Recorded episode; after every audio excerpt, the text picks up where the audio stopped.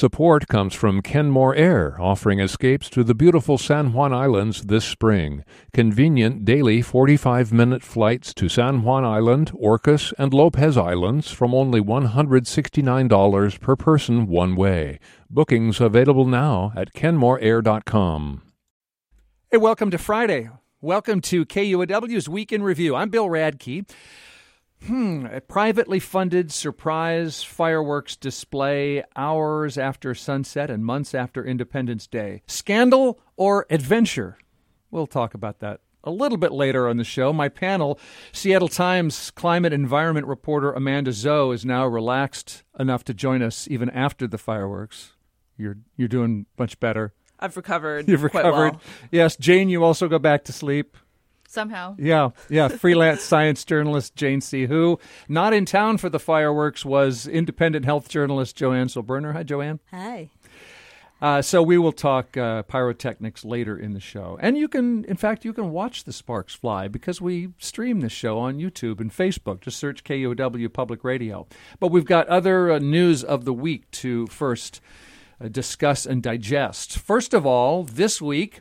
Seattle government passed and signed a new law that makes having or publicly using illicit drugs a gross misdemeanor in the city.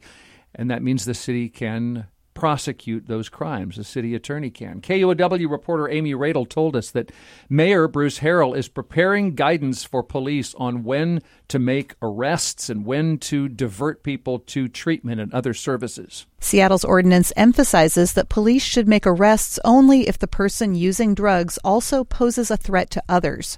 City Attorney Ann Davison says she's relieved that the law was passed. We really do need to be intervening with people in a meaningful way uh, and making our public spaces safer, so I'm glad we can proceed on that. Davison says her office will look at the cases that are referred by police to see if there are further opportunities to help people seek treatment. KUOW reporter Joshua McNichols brought us some people's reactions to the new drug law. Blair Johnson works at a sports bar near Cal Anderson Park.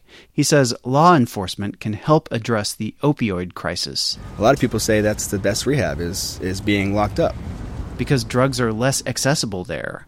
But others say the new law is punishing people instead of helping them.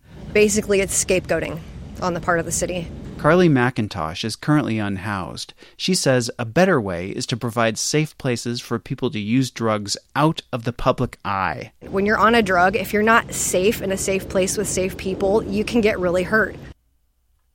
The mayor says this new law should go into effect next month. Here's a little more of Joshua's reporting, collecting some reactions to the law. Eddie Helton lives on Capitol Hill. He's in favor of the law. It's time that they started really doing something about the problem because it's way out of control. People smoke that heroin all the time out that foil. I see that all the time. But not everybody's convinced the law will help. James Lovell works for the Chief Seattle Club. He's worried about what it means for his brother, who lives in shelters and has struggled with addiction for decades. Is this the thing that's going to finally get my brother clean? Or is this the thing that's going to finally make him on the wrong side of a bullet? He says right now he has no idea. So that's some reaction to the law just passed this week by the city of Seattle, making it a gross misdemeanor to use publicly or to possess drugs in the city, illegal drugs. So, who is Amanda? Are you clear on who's actually going to get arrested and prosecuted and counseled and treated? Yeah, it's it's really not clear because it seems like the city council members really were in a bind with the exact language of when you can make an arrest, and you know, even if we make an arrest, we're going to prioritize diversion. But it, it's all sort of unclear, given that um, I think the court has also said that they're going to try to prioritize high level dealers opposed to you know daily street use. So I, I think the actual impacts of what this ordinance is going to do is still very unclear. And the point people in this are the police. And I don't care what kind of guidance you give them. Uh, they're they're going to be out there. They know that you know they're under the gun, so to speak. They know that people have been highly critical of them, and sometimes for good reason. And there's no right decision in a lot of these cases. You know, you'll have a storekeeper or somebody who lives downtown saying, "Hey, you got to do something about this," and the person and you want to get the person into diversion, and they don't want to go, and it's just going to be a mess. What does it mean for someone to be a danger? I mean, Mm. it feels Yeah. like that is really slippery and very subjective. Um, seems like we might get a little bit of guidance from the mayor about enforcement later on, Mhm. but as it stands, it feels highly subjective. And do we have the infrastructure? You know, great. You know, we, we want to get these people into other, give these people other options. Are there other options out there? I don't think so. Right. And we're waiting to learn more about what the budget is for these services because the mayor is producing his new budget, I think, in the next few weeks. And by the way, there's a budget deficit uh, in the city of Seattle. Yeah, this all kind of feels like potentially a band aid until we have some longer term solutions to fix the root of the problem, which is addiction. Mhm. Um, And, it's huge. And I don't know why it's hitting Seattle harder than anywhere else. In the ordinance itself, it cites a statistic I w- wasn't familiar with, which is that we have, or Washington State has had the highest increase of overdose deaths in the country over the past year. And we're up 24% in deaths. Mm-hmm. That's that's why. And that's statewide, and also how we track these things may vary from state to state. But we we know there's a we know there's a problem. Just anecdotally, I I talked to someone I haven't uh, I haven't talked to in years, and her nephew, who I used to play with when he was a little boy, he's gone. You Oh, know, boy. he was. Uh, I, I think he was using Adderall, and it turned out it was laced with fentanyl. That's you know, I'm just one of a million hmm. anecdotes, right? Well, Nick. Kristof, the, the New York Times reporter, editorial writer, he, I think he's just written a book, or he's certainly written enough columns about his school bus. He grew up in rural Oregon on a farm. His school bus, one third, I think that was that's about the number. One third are you know either died or are you know sort of lost to addiction. Right.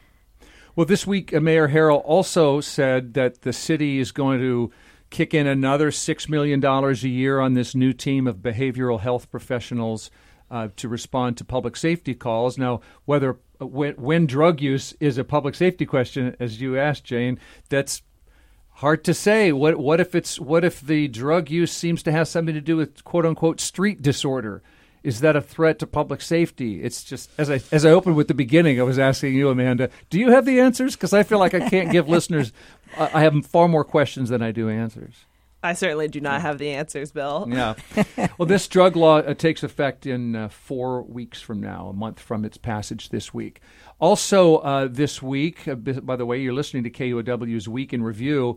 Um, this week, a man with a sledgehammer broke nine windows at the Wing Luke Museum in Chinatown International District. He allegedly told police, quote, the Chinese had been torturing him for years. He's been charged with a hate crime. And there was an op ed in the Seattle Times, Amanda, your newspaper, that linked the Wing Luke crime to recent home invasion robberies against Asian Americans in South Seattle, and with a Seattle police officer laughing as he discussed the killing of an Indian grad student in a crosswalk by a speeding officer. The authors asked elected officials to, quote, keep our Asian community safe. What is being proposed and asked for from the city?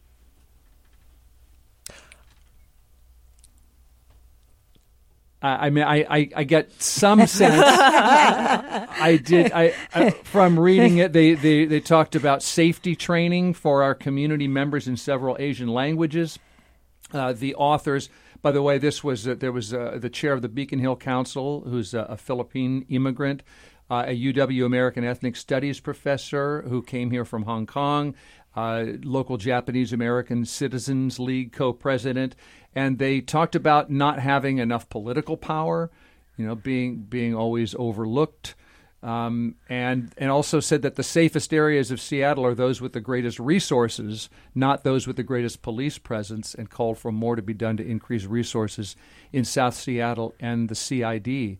It's just that it, you know, this feels like we've been having this discussion for so long, and we were talking before the show started. Just yet another on the pile. The, the, the stranger is reporting today, and I haven't had a chance to look into it, but the stranger is reporting on this uh, audio recording of a Seattle police officer using a racial slur against a neighbor in an argument. Um, so I'm just wondering what we can tell listeners about what's being proposed, what's being done, what's not being done. Bill, when you asked what what are they calling for, the first thing that came to mind for me was just respect. Same here. Mm. A very baseline level of respect. Um, and I think for a long time, Asian Americans have, well, not to get too too in the weeds on it, but uh, there are Asia is a very large place, and there are a lot of smaller sub communities of Asian Americans, and I think it has taken you know many decades for people to try and figure out what that identity means to each of those communities, um, how we fit together, what we have in common, what we don't have in common. Um, but as we're seeing in all of these different events over the last few weeks here, it feels like there's just a baseline level of disrespect or um, a lack of attention being paid to some of these um, crimes that seem like they are rooted in bias. And it seems geographical. I mean, it seems like the international district is especially in need and especially ignored. Yeah, and it seems like each one of these examples that we're discussing, whether it's this hate crime vandalism or um, you know those targeted robberies, they they all when you when you think about them in isolation, they have like individual like policy solutions to them or like individual causes. But I think to this community, it's sort of like, well, we're not being listened to. You're not responding to our 911 calls, um, and then also like when you think we're not around, you're saying these things to us, and and I think the the um, element of respect is really dead on here, which is that they feel like the police isn't you know doing their job and also not respecting them. Yeah, the in the case of the Wing Museum, it took police 45 minutes to oh, show up after telling museum staff they couldn't respond to vandalism reports and to stop calling 911. SPD said, Seattle Police Department said they were short staffed that night. It was the night of the Beyonce concert. um, there were we talked about there were there these 14, uh, in case listeners haven't heard, home invasion robberies. 14 that I know of uh, reported uh, all targeting Asian Asians and Asian Americans. Um, Seattle Police Lieutenant John O'Neill told King 5 that these invasions are not necessarily racially motivated. This is not a hate crime. This is people that are trying to attack our vulnerable adults in our community. I'm shocked. I'm concerned. I'm angry. Seattle City Council candidate Tanya Woo agrees it's not a hate crime. Tanya Woo is a community activist in the CID, uh, Chinatown International District, and she said she thinks these robbers have been targeting Asian Americans because, quote, some Chinese families don't believe in banks. They keep all cash in the home. It's a crime of opportunity, not hate or bias. Yeah, I had a kind of a hard time with that phrasing because you know, I understand it might not fall to like the legal definition or the police definition of a hate crime, but if like there's a series of crimes and they're disproportionately uh, impacting a specific ethnic group, then it doesn't really matter what the definition is. That's going to be taken as racism and, and hate. And the idea that that she's giving a reason. I mean, you know I, remember back a while back where uh, people were advising women not to wear provocative clothing if they didn't want to be attacked. And uh, it's you know what? If people want to keep money in the house, they can keep. You know, why are we saying no? You can't keep money in the house.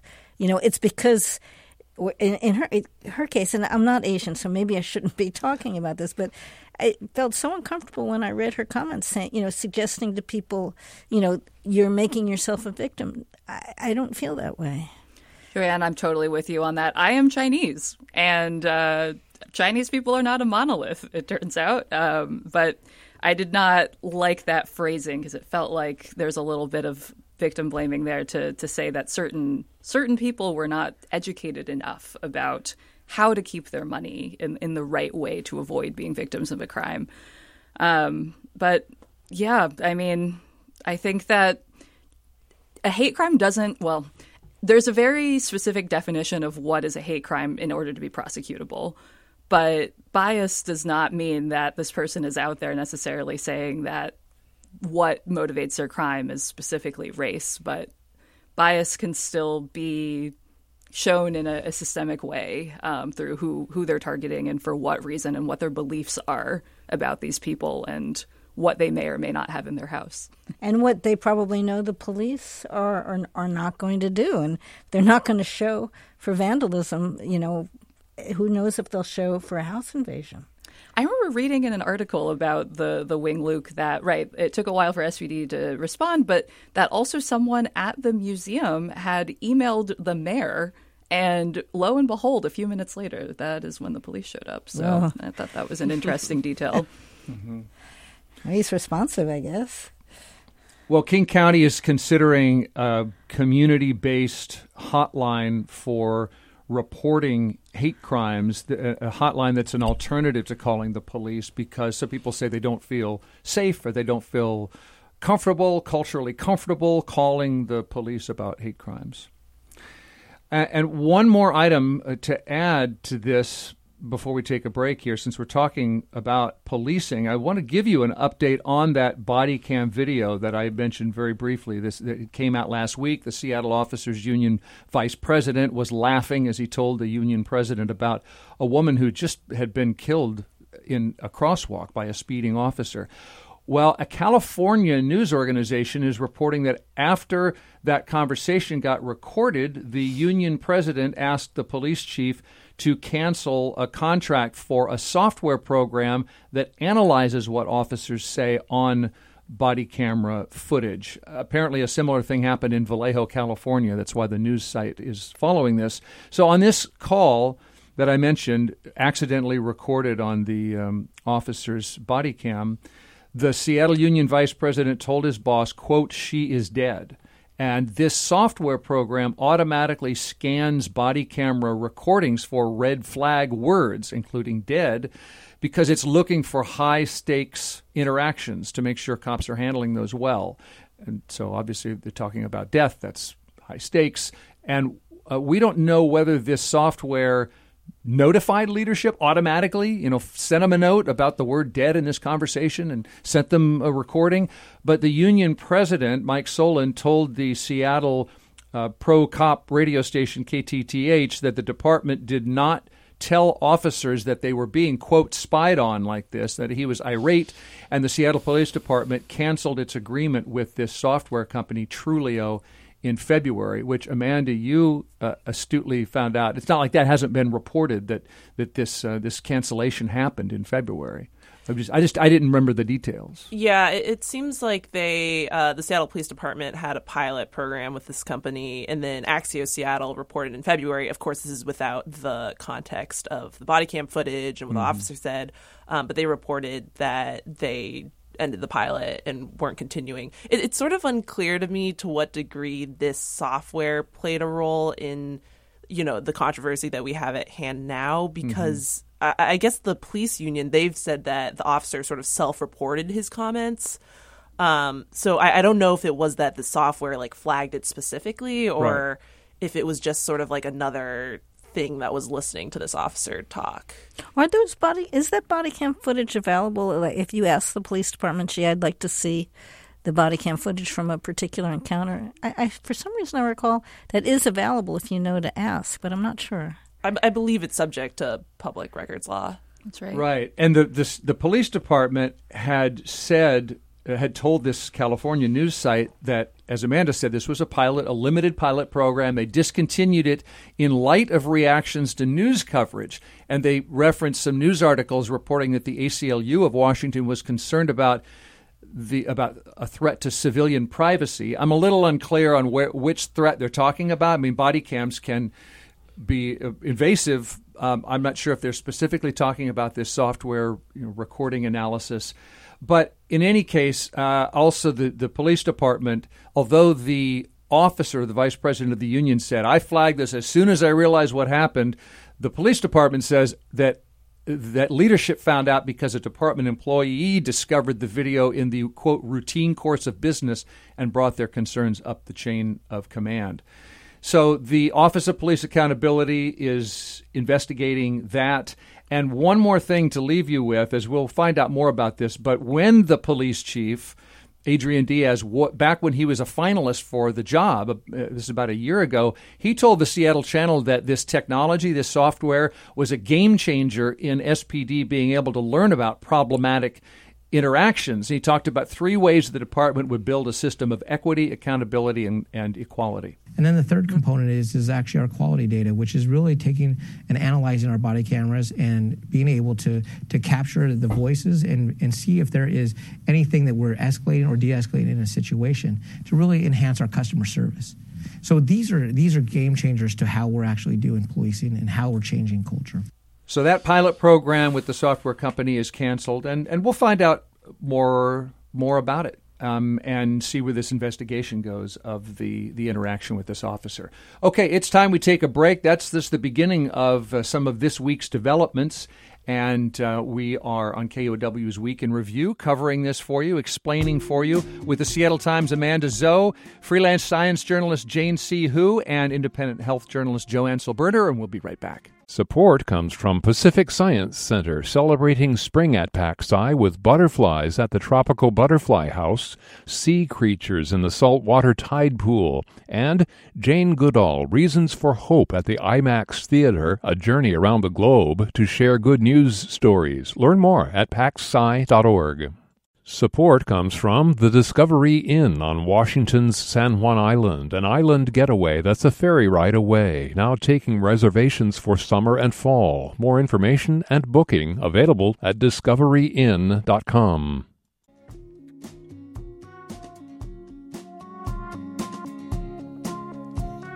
I'm your host of Week in Review, Bill Radke. So every week, you know, we choose a few topics that all four of us want to discuss. But then I also do a quicker rundown of some events that we're not going to dive all the way into. But uh, one is First Lady Jill Biden in town raising money and promoting the White House's uh, Cancer Moonshot Initiative. And health reporter Joanne Silberner, what is the um, cancer moonshot and why is that relevant in Seattle? Well, this was one of Biden's early initiatives. You know, he's lost people in his family to cancer. It really means a lot to him, and he's putting a lot of money into it. Speaking of money, that's probably part of the reason Jill Biden is here. You know, she's going over to Medina, I think, and uh, uh, Mercer Island. Oh yeah, and Shoreline, mm-hmm. I think uh, yeah, to go to some fundraisers. But you know, this is we are a hotbed of cancer research. We've got the Hutch. Oh, and she's going to the Hutch, of course. So she's going to the Hutch. We've got University of Washington. We've got all the biotech companies that are involved in cancer. It's really good place to go to find people interested in being involved in this. Um, speaking of health, can I ask you something else? If you're gonna if you're gonna get the new COVID booster, I'm oh. I'm asking for a friend. Do you want it who could be 58 years old? Do you want this booster as soon as possible, or do you want it clo- to wait and closer to a possible wintertime COVID surge? Oh, Any opinion? opinion, yes. Uh, uh-huh.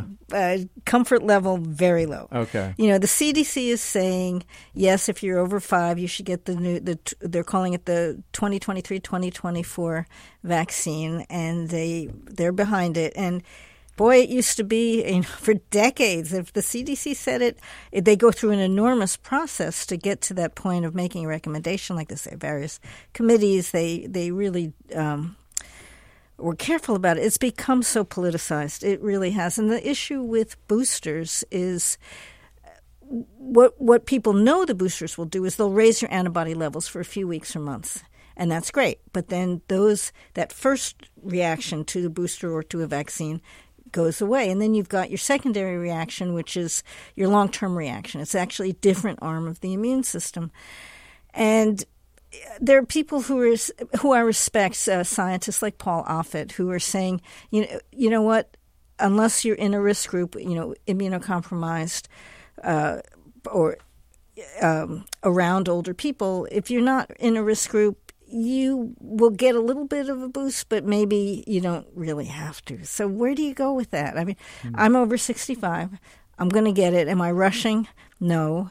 Um, in fact, right now there's a little bit of a, a, shortage.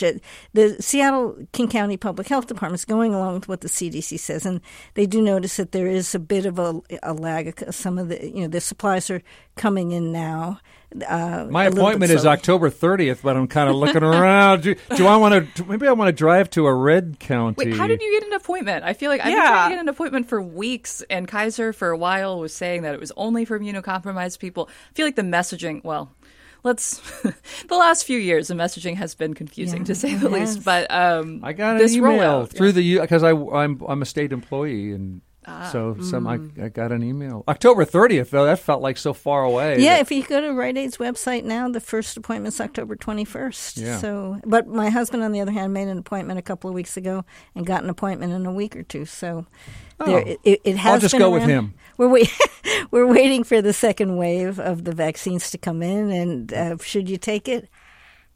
Ah, I don't know. Yeah. I, my, you know just uh, Google.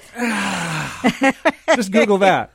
Or you know what? The other thing to do is to, to call your healthcare provider and ask, and they you know they, they can give you know if you've been sick a lot or uh, you know the the scary thing to me behind all of this is long COVID, and they really don't have know whether you know um, there's a suspicion. Actually, there are some indications that full vaccination means you know it's not as we all know vaccines mean that that if you do get COVID, you'll get a little bit less. Yeah. And there's a suspicion that it also will help against long COVID, and that's important to you know to everyone. So Okay. where do you go? All right. Uh, you'll, you'll have to decide yourself, listener. Um, Or talk to your doctor. or talk to your doctor. Good, good advice. Um, another item, Amanda, you're reporting on the city of Seattle trying to electrify their vehicles. What's so hard about that? Yeah, um, so the story should be coming out next week, actually. Oh, um, but can you tell us now? Yes, or- well, I mean, it's all, it's all news that's out there, which is that they're trying out this new electric bike lane sweeper. Uh, I did not know that we needed special vehicles to sweep bike lanes specifically. Oh. Um, but that's part of their goal to electrify their fleet. Uh, the main sort of roadblocks ahead is that, you know, I think everyone knows our charging infrastructure just isn't there yet. And they're sort of wrestling with these questions of how they're going to scale that up. Uh, the other thing is like medium heavy duty vehicles, you know, your trucks, your snowplows, those bucket trucks that fix our like electric lines. There's not really good electric versions of those yet. They're either too expensive or just, you know, so early in their development. Okay. Is there an app I can get that I can unlock one of these electric bike lane sweepers and ride that bad boy around the city? Please. Jane and I It are into that. I hear the peak speed is uh, 21 miles per hour. or even if we can just make requests for where we want it to go. Oh, yeah. Uh, I have ridden through a lot of stuff in the bike lanes in the last few weeks here, and it's only going to get worse with all of the fall leaves. Yeah, if you could call it up, Smart Sweeper. Um, uh, Amanda, since we're talking about stuff you're working on, you wrote about a giant sturgeon. Yes, this yes. yes. Great Uh, story. Everyone just loves a big dead fish, is what I've learned. Mhm. Um, they're not they're not like super rare. Like you know, people are aware they exist in Lake Washington. It's just you know they do live for like decades at a time and grow to be eight to ten feet long. And so when a dead one washes up every you know couple of years, people are pretty excited about it. Wow, I am. I, you know, you're out there and looking down and thinking, "Whoa." Yeah, they're I that's pretty about as long as my paddleboard. It could hide. It could just like be hiding down there. Is it going to bite me? no, they're bottom feeders. Um, so Will I- it bite my bottom? Maybe I don't know. They they like to hang out towards the bottom of the the the um, water. Uh, but they're also something I learned is that they're really old species. Like they've been around since the dinosaurs. So you know they've just been quietly lurking at the bottom of Lake Washington, and I just didn't know until one died. All right, groovy. Um, couple more items um, we're we're gonna we're gonna discuss here, but uh, I did see that even though it's gonna rain on Sunday, Monday, Tuesday, the city of Seattle's being asked to do something we haven't been asked to do in eight years, which is to voluntarily cut back our water usage because it's been a dry summer and it's supposed to be a pretty dry autumn. So here's some things you can do. Some easy tips stop watering your lawns. Indoors, take shorter showers or take showers instead of baths. Run full loads of laundry instead of partial ones. Similarly for the dishwasher. And if you have a running toilet, fix the leak. Alex Chen there, the agency's director of drinking water. One thing I got I got one for you. Just turn on the tap because so first put, get the soap in your hand when you're washing your hands. Then turn on the tap enough to wet the situation and then turn off the tap and then rub and then turn the water back on because I stand next to people like there's a there's a lot of water coming out while they're while they're washing their hands. People do that. They turn on the water, start to brush their teeth, brush their teeth, and if you're doing it right, you're doing it for two minutes. Right. Turn off the water. Yeah. Is that scoldy or is that good good tip, hot tip? Seems smart. Saves money. Thank you. It's probably both, but in my head I'm like, okay, but everyone needs to stop watering their lawns. Yes. Before I'm like counting You the know, milliseconds. I know what on my Okay. street does. and ev- like I'm walking the dog on my street, like all the little blocks around my house, and I'm like so proud of these neighbors who don't water their lawns. Someone just got turf too, and I was like, you know, that's smart. Looks green all year. Right. Don't have to put any water on it. Don't have to weed. Yep. Anyway, yeah. But it doesn't eat up carbon dioxide, though.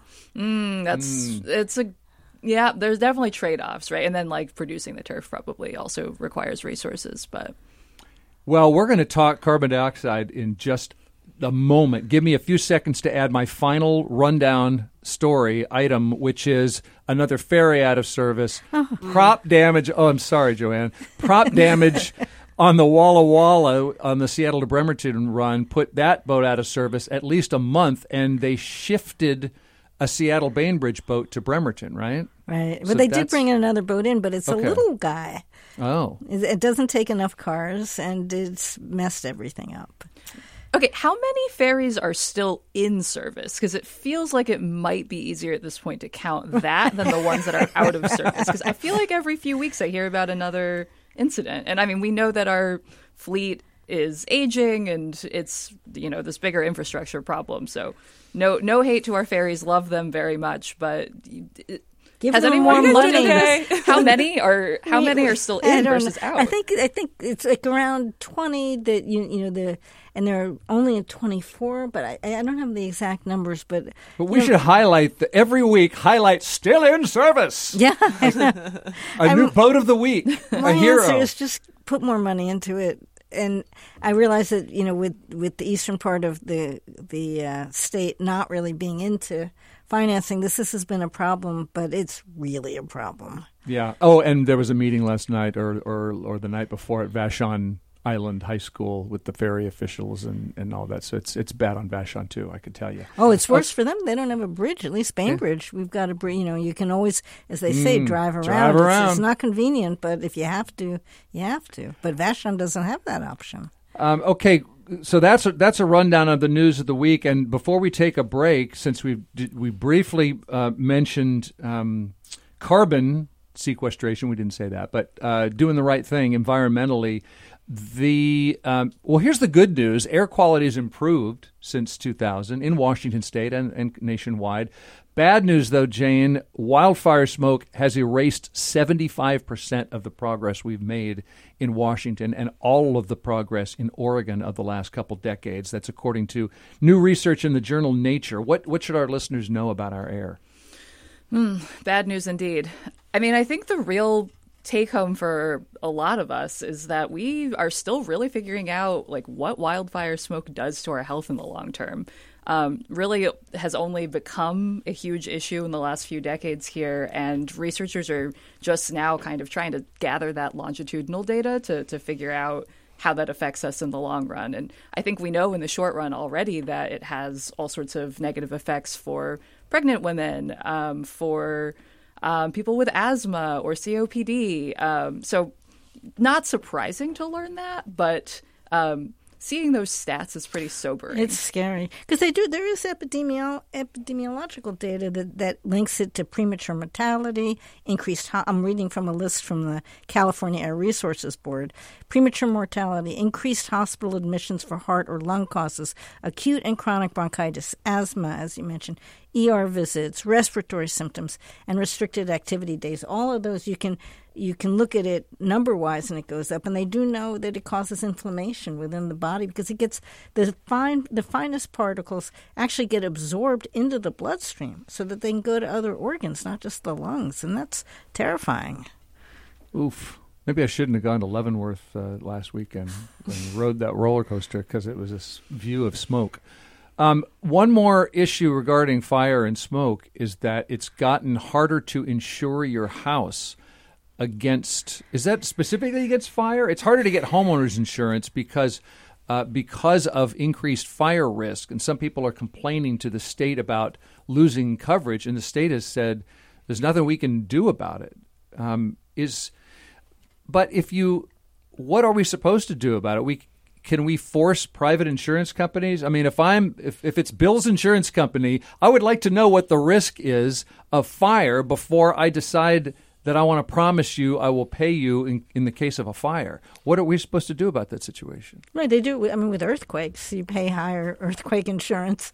I don't even know if you can get earthquake insurance if you're out of the danger zone, but we all pay pretty high earthquake insurance here. So, Hmm. yeah, what is it? The state of Oregon is wants to block insurers from paying from charging more. It's but that's what insurance is. It- Right. It's a, a it's a private. If it's know, private insurance, it's a private company, right? If you government insurance is different, but private insurance they look and see what your risk is and they price accordingly. They've been stopped from doing that with health insurance, and of course that means everybody's rates go up because that's what it takes. You know, if we're going to spread risk like that, then the rates go up, and I I don't quite understand the business model for the or wh- what the state of Oregon is thinking in telling insurers, no, you can't consider the risk. I think what states can do is set those standards at least so that insurance companies have to be more transparent Yeah. about what criteria they're using to increase those um, premiums. Because I know that those fire maps that came out in Oregon, I believe last year, um, it was a whole controversy about, well, how accurate are these maps? Are they taking into account individual homeowners' Yeah. improvements to their property? And they Um, Right, have to you do might have a metal roof and cleared vegetation Yeah. away out of, from from near your home. Yeah, they should have to take that into account, and and also, you know, um, if you live in an area where there's good, you know, they're doing prescription burning and other things. If you're trying to make a difference, that that should count for something. And I, I agree, the state should should ask the insurer, tell the insurers, you know, you've got to consider. You've got to be accurate, and you've got to let people know, and you've got to consider what they've done. Okay. Um, well, this is this this situation is going to increase, right? I mean, w- there are there are some Washington zip codes I read. Now I don't remember where I read it that could see more than a two hundred percent increase in the number of properties at risk of wildfire and, and and and and of losing insurance coverage as a result. So we'll be hearing more about this. Right, and then you can't get a mortgage. You know, if you can't get house, ins- if you can't get insurance, then nobody's going to give you a mortgage. Yeah. But are you're also less likely to build where you shouldn't build, right? That's a good thing.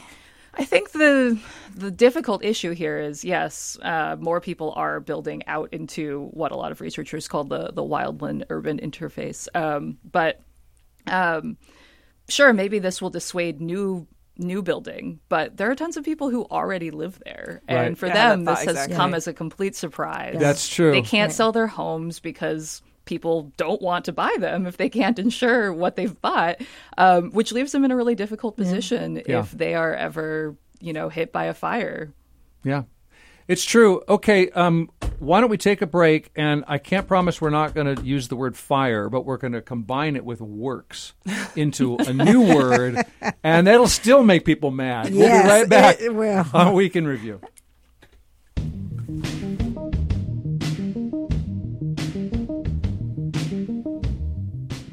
Your panel of local journalists helping you understand the week gone by freelance science journalist Jane C. Hu, independent health journalist Joanne Silberner, Seattle Times climate and environment reporter Amanda Zhou. So last month, my daughter fell asleep on my side of the bed next to her mom, so I slept in her room, and at 11:30 I was suddenly awakened by a boom, and I thought explosion, but then it had a regular cadence to it. Boom, and, but but but the sound would change a little, and I thought construction. It's not that. Is it demolition? And then because the whole vibe was weird, I'm waking up suddenly in a strange bed to weird sounds. you know, I'm not rational. I start thinking, are we under attack? Yeah. And so I checked my phone, and a friend of mine's asking what's going on. I went to Twitter, where I couldn't, I couldn't at least quickly find discussion, so I went to next door, and you knew there was chatter there. If you give next door people something to actually complain about, wow! So it was a fireworks display, an 11:30 p.m. fireworks display in Lake Washington. Now, fireworks the reason that didn't come to my mind because I think fireworks should sound like, and then wait for it. You got the, yeah, that's fireworks, right? So, but I couldn't hear that part. I just heard the boom. Okay, okay, we, I'll stop that. You get the idea. So there was an, what I found out is that there was an event in Seward Park in Seattle, and they had a permit but there was a delay, and so they did the fireworks anyway, very late, and they apologized for it afterward. I tell you this now because fast forward to this week, Saturday night at 9:40 p.m., still two and a half hours after the sun has set, the same thing happened, and it was heard from Bainbridge Island to Ballard. What's that sound? My kid thinks Russia is invading. It was another private fireworks show, the same pyrotechnics company that does the July 4th show at Gasworks. They got a permit from the Seattle Fire Department to load fireworks shells onto a barge in Seattle, in Ballard, and they tugged it off of Bainbridge, outside of Bainbridge's jurisdiction.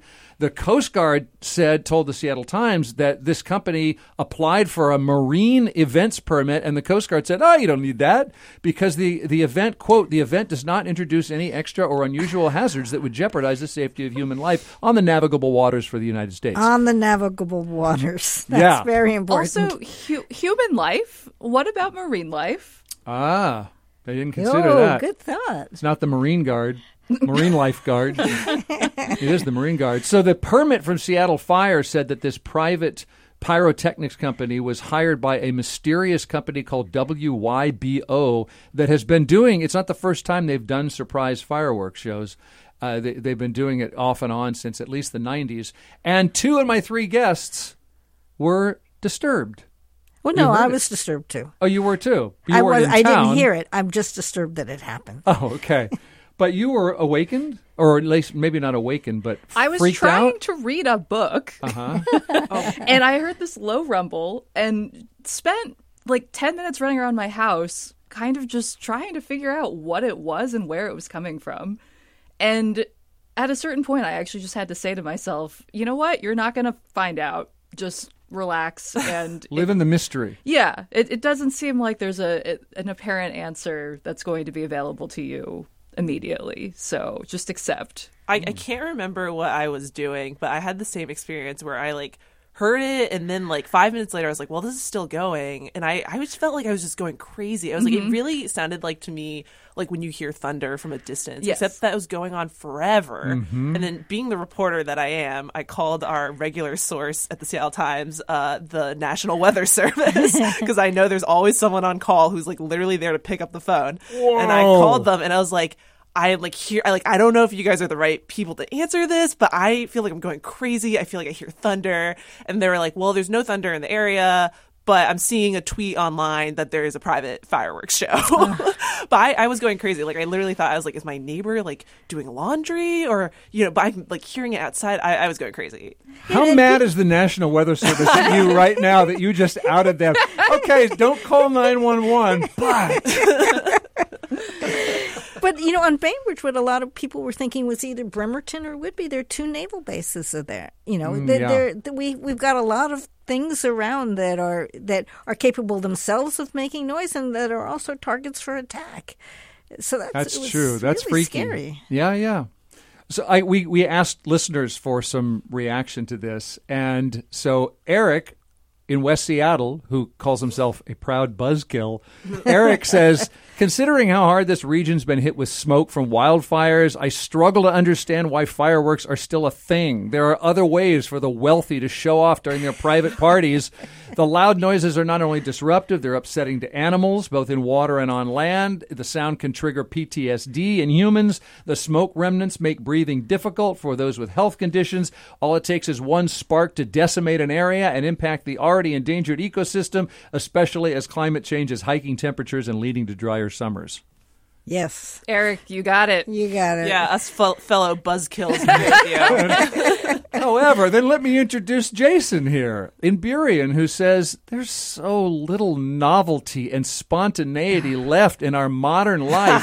I say we take a breath, snuggle our pets, and let the rest of your community come together and ignite some small bombs in the night sky. Except it wasn't for all of us. It was for a private event, which I mean, I have yet to hear from anyone who actually got to enjoy the fireworks part of it rather than just the Mm. anxiety provoked by the either identifiable noise of explosion or the unidentifiable noise of like low rumble. Mm-hmm. And the fact that nobody's coming out to say that I did it and it's a gift, or to tell us, you know, this is the second time, or to tell us beforehand that it happens, suggests to me that they recognize that this is not a popular thing. Yeah, I, f- I have mixed feelings about their us not knowing who these fireworks hirers are because on the one hand they i guess they get to be private you know? On the It's and and if they're if they were public to what purpose? So that they could people could shower uh, indignation and resentment upon them but it would feel good if you feel indignation and resentment you at least know who to so and here okay, how about this here's maggie in the central district being central here, playing the middle, Maggie, says it's the surprise part that one should Yes. consider. Let your neighbors have the chance to leave that evening to to leave that evening to avoid the noise. But when it's so loud as to go beyond the island for a private event, that's just rich folks showing off, putting their flash and smoke literally in your face. Yeah, I agree. I, I will say I do enjoy fireworks. Okay. I, I recognize that there are externalities with that. Um, but I, I guess the thing that I thought while this was happening is that I really do think sound pollution is like something we should consider more when it comes to these kind of events. What do you mean by sound pollution? Well, just that like it, it's hard to live your life if you like hear you know rumbling going on, and you know people who live near the airport they say like that's a problem. People on Whidbey they say it's a problem with the naval base, Mm-hmm. Mhm. um, and it does seem like that should be part of the equation when people decide to do these things. It Yeah. makes it public rather than private.